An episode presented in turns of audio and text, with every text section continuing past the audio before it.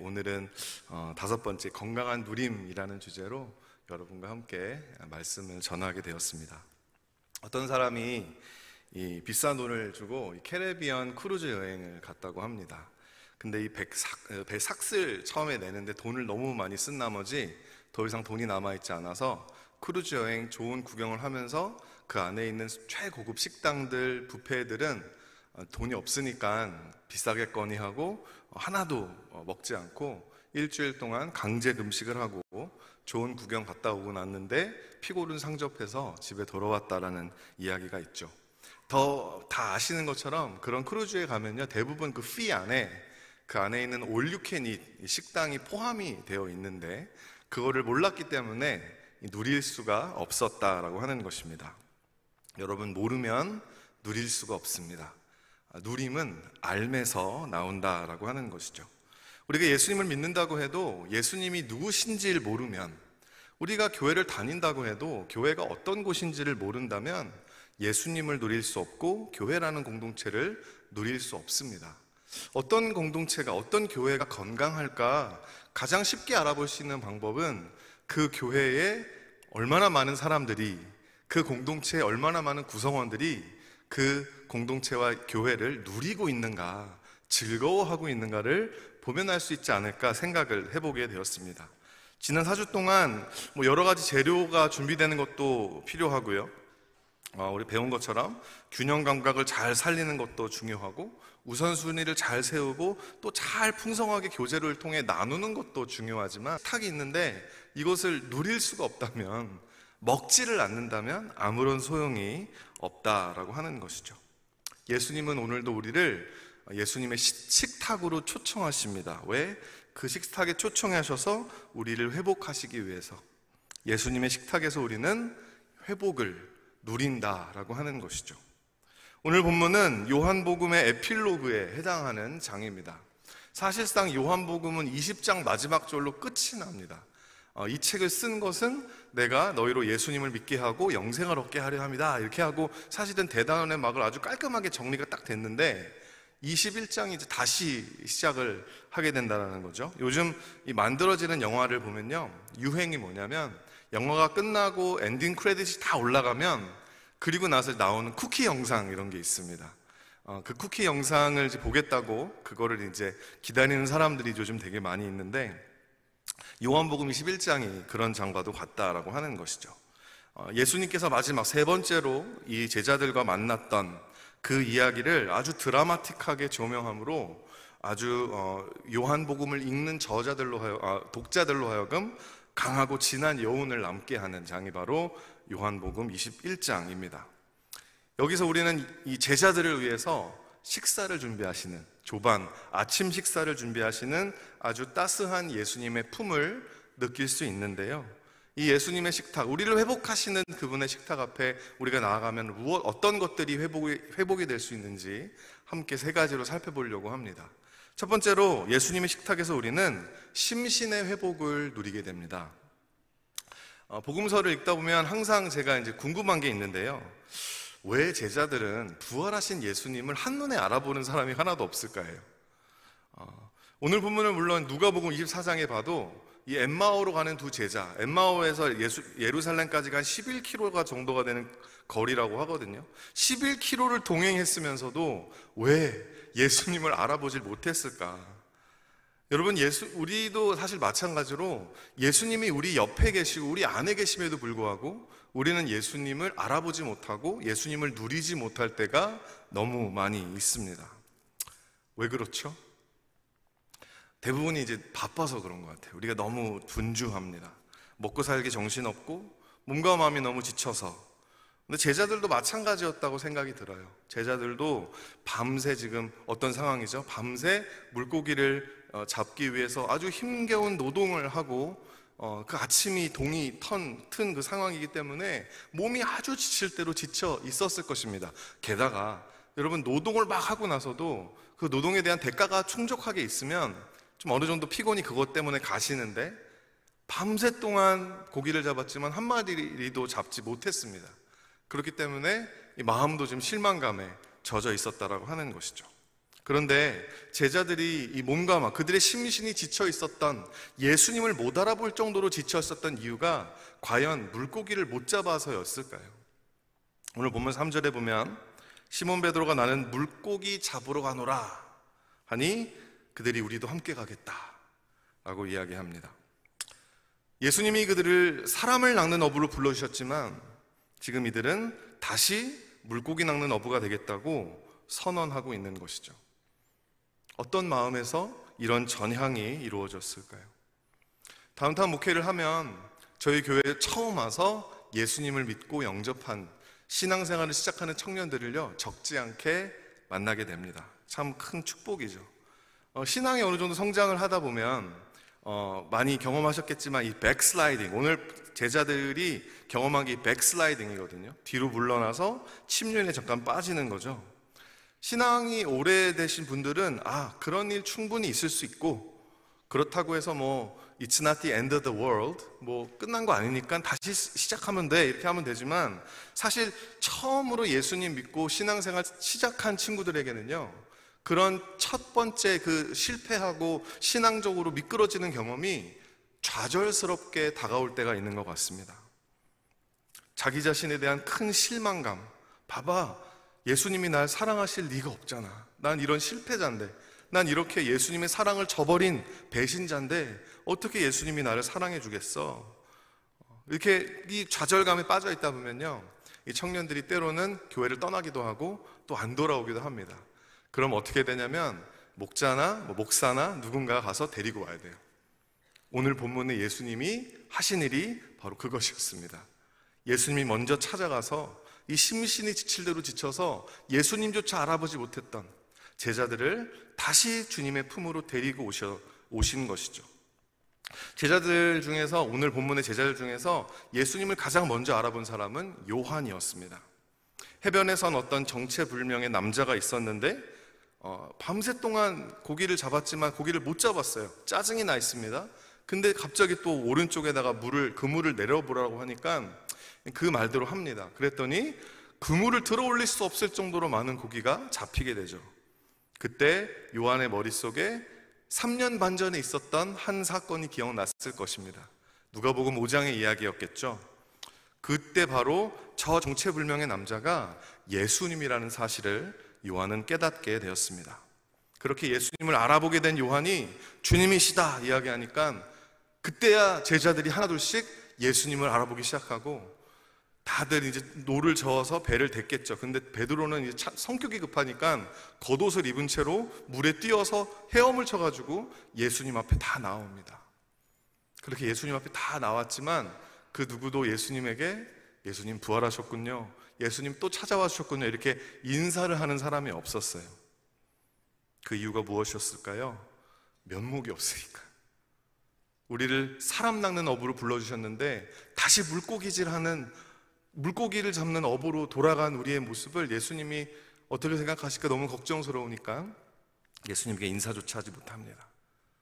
하지만 예수님은 그들을 어떻게 맞아주셨습니까? 따뜻하게 맞아주셨습니다. 오늘 본문의 12절 말씀 우리 함께 읽어봤으면 좋겠는데요. 12절 말씀 시작. 예수께서 이르시되 조반을 먹으라 하시니 제자들이 주님인 줄 아는 고로 당신이 누구냐 감히 묻는 자가 없더라. 팬데믹 기간 동안 예배가 무너졌다고 말씀하신 분들이 많이 있습니다. 사실은 슬픈 거죠. 믿음의 실체가 드러난 겁니다.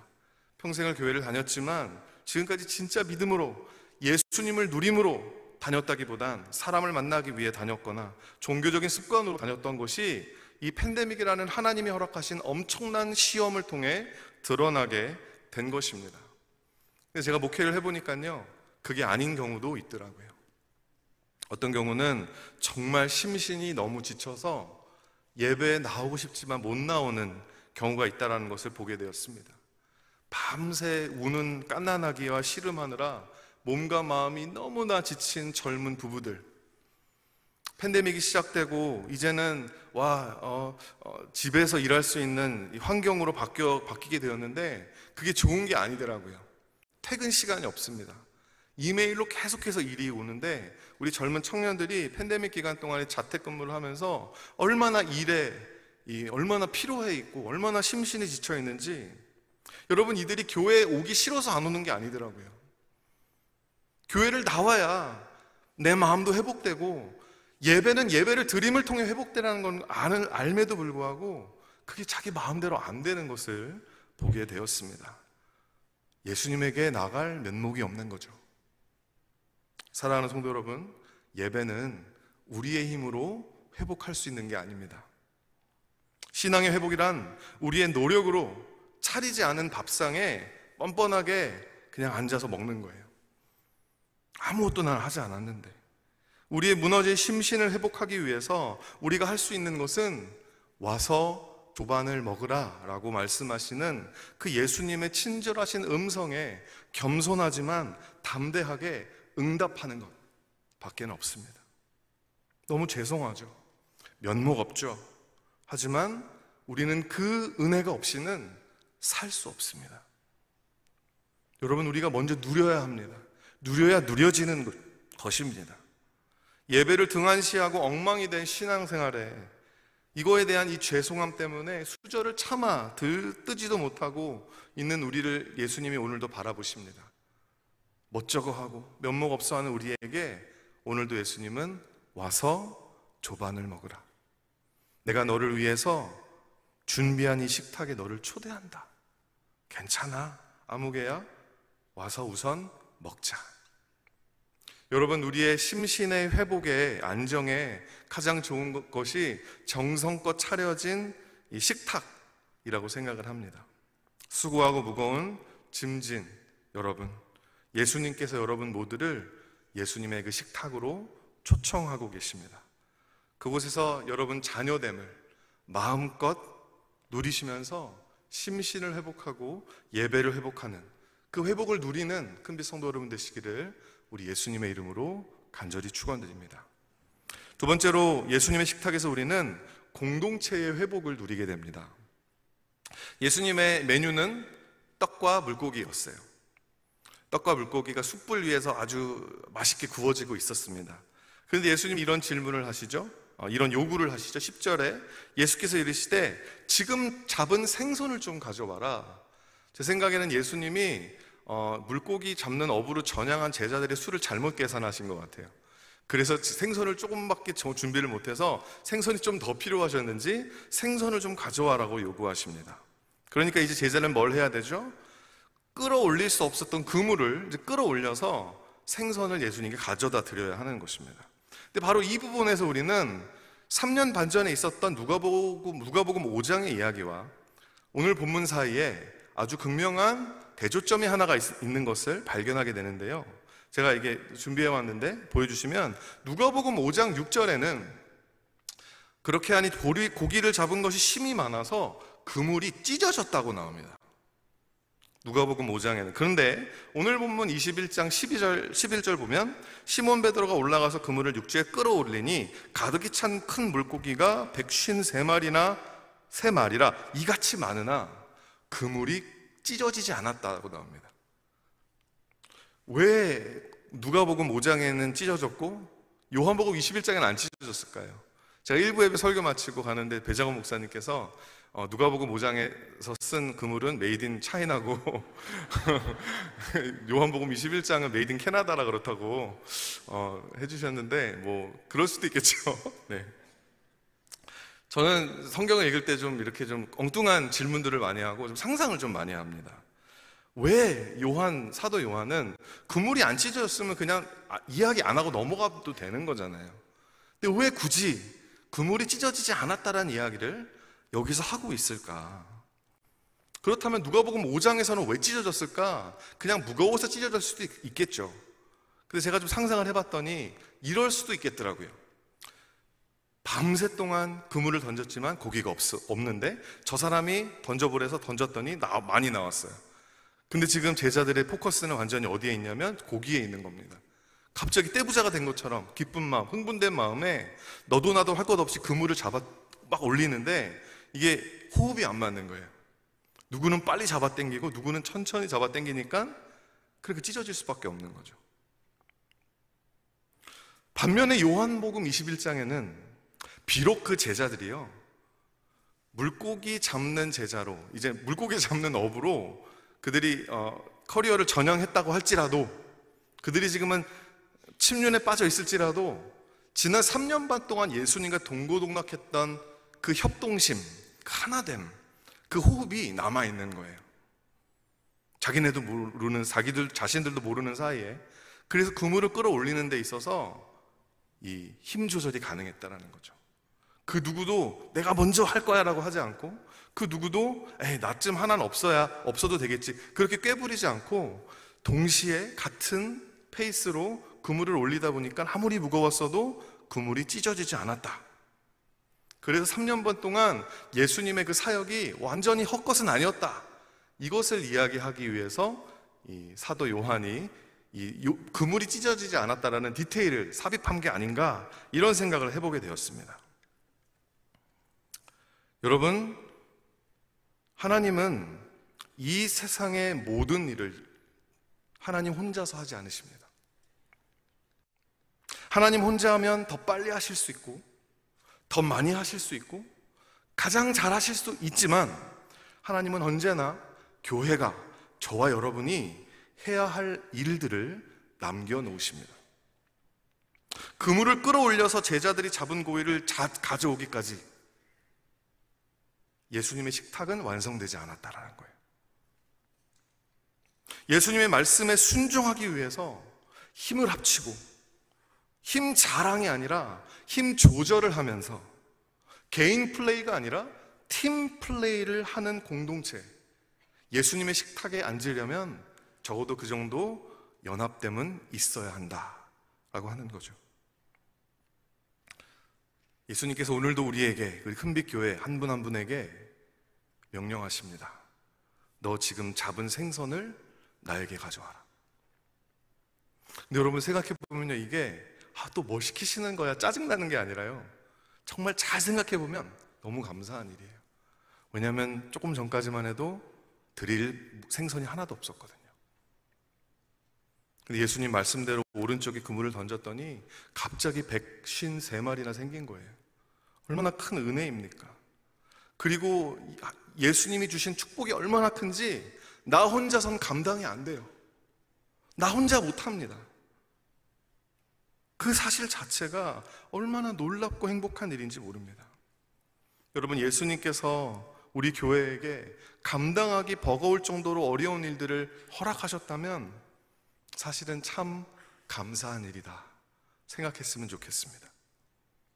혼자서는 소수의 몇 명의 힘으로는 감당이 안 될 정도로 큰 일을 주셨다라는 것은 그래서 많은 사람들이 함께 머리를 맞대고 힘을 합치고 의견을 조율하고 함께 격려하고 기도하면서 일을 진행시켜야만 한다라는 그, 그 일이 우리에게 주어졌다라는 것이 우리 안에 그 공동체성을 회복하시려는 주님의 의도가 있다라는 것을 알기 때문에 그렇다라는 것이죠.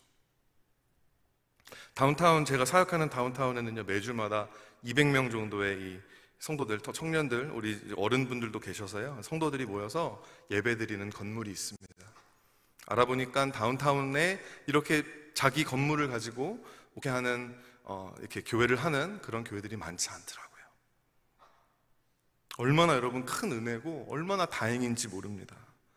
지난번에 우리 한 달 전에 말씀 전해졌던 뉴욕 맨하탄에서 사역하시는 류인현 목사님이 저에게 오셔서 부러워하시더라고요.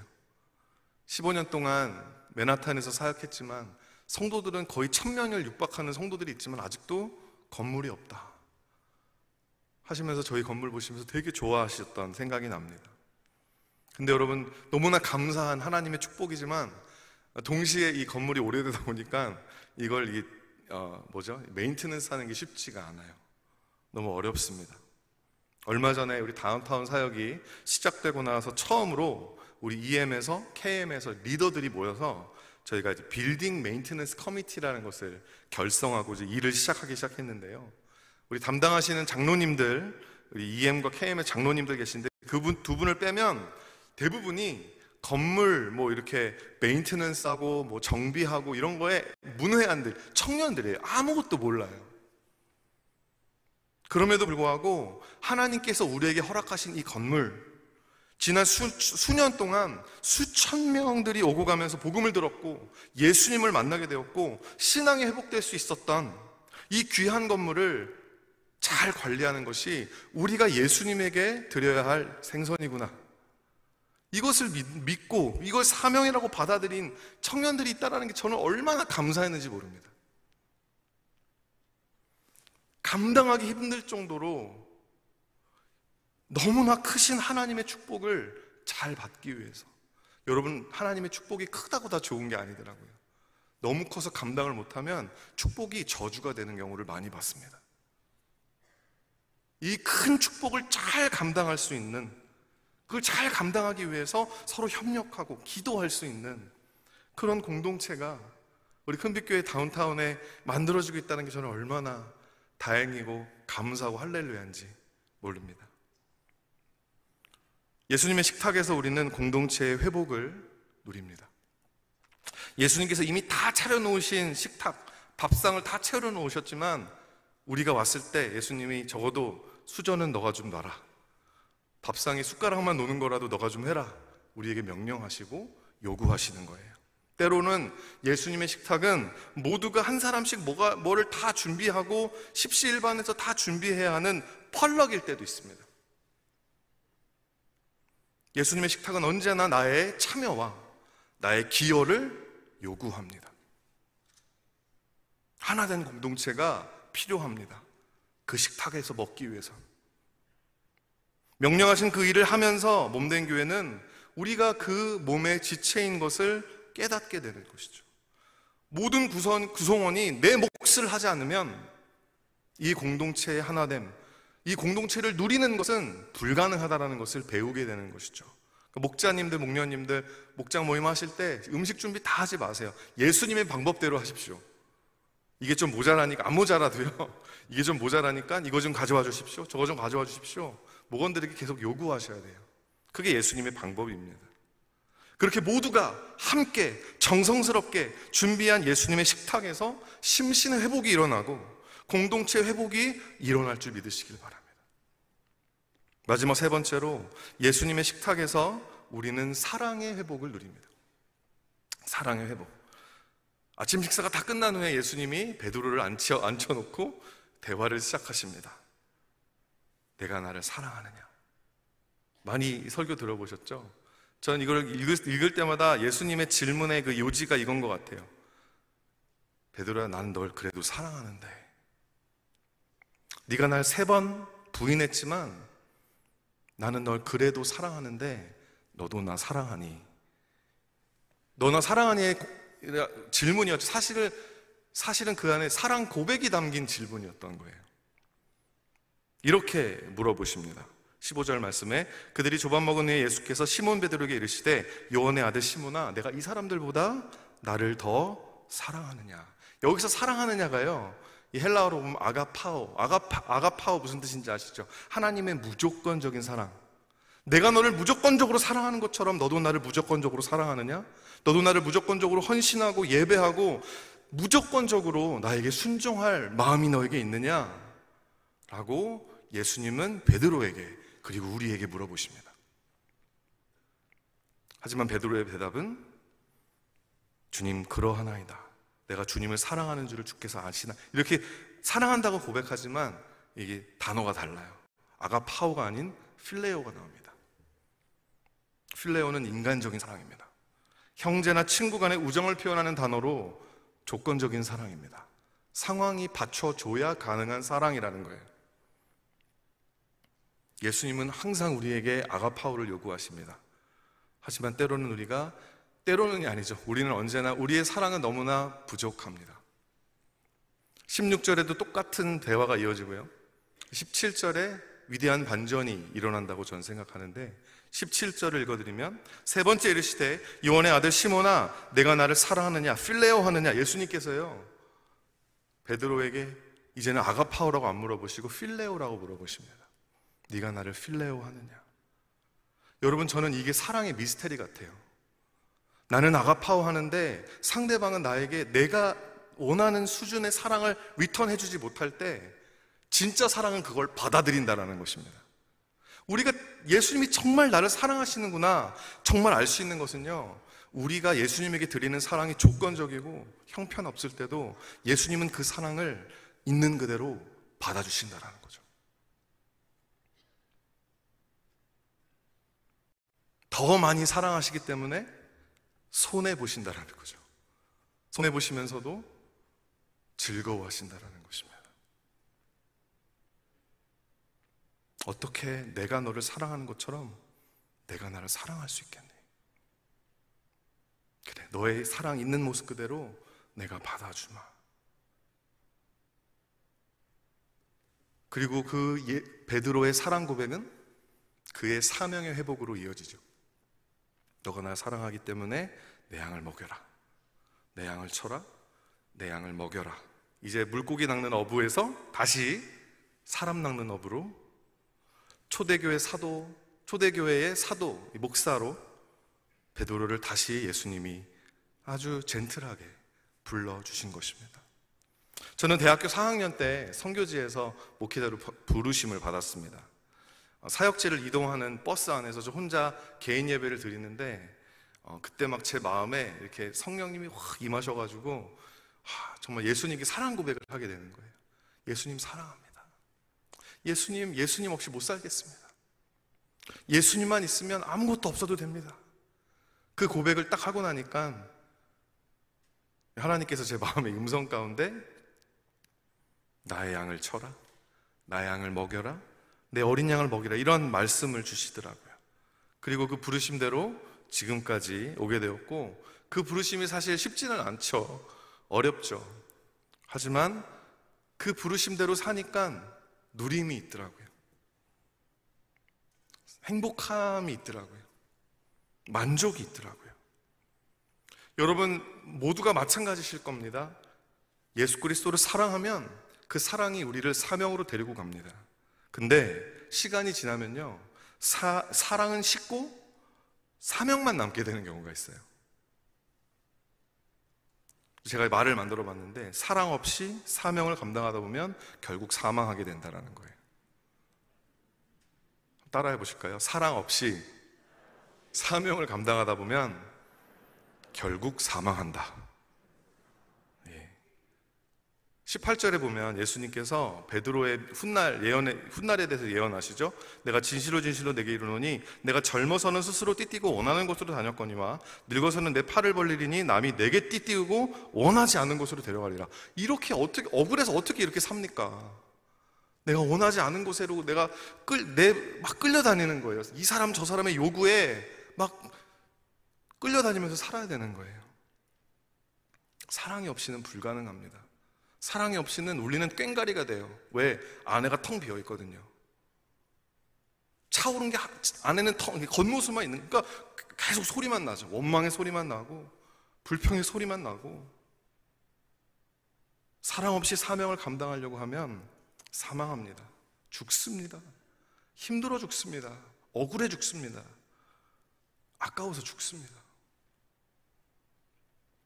오늘 교회뿐만이 아니라 세상에서도 유행하는 단어가 어, burnout이라는 단어예요. burnout. burnout 됐습니다. 다 타버렸습니다. 사랑 없이 감당한 사명의 결과죠. burnout. 성령 없이 감당한 사역의 말로입니다. burnout. 여러분 오늘날 미주에 있는 목회자들 중에 70%가 은퇴하지 않고 중도에 목회 자체를 포기해버린다라는 연구 결과가 있더라고요. 전 두렵습니다. 저도 그 중에 하나가 될까봐.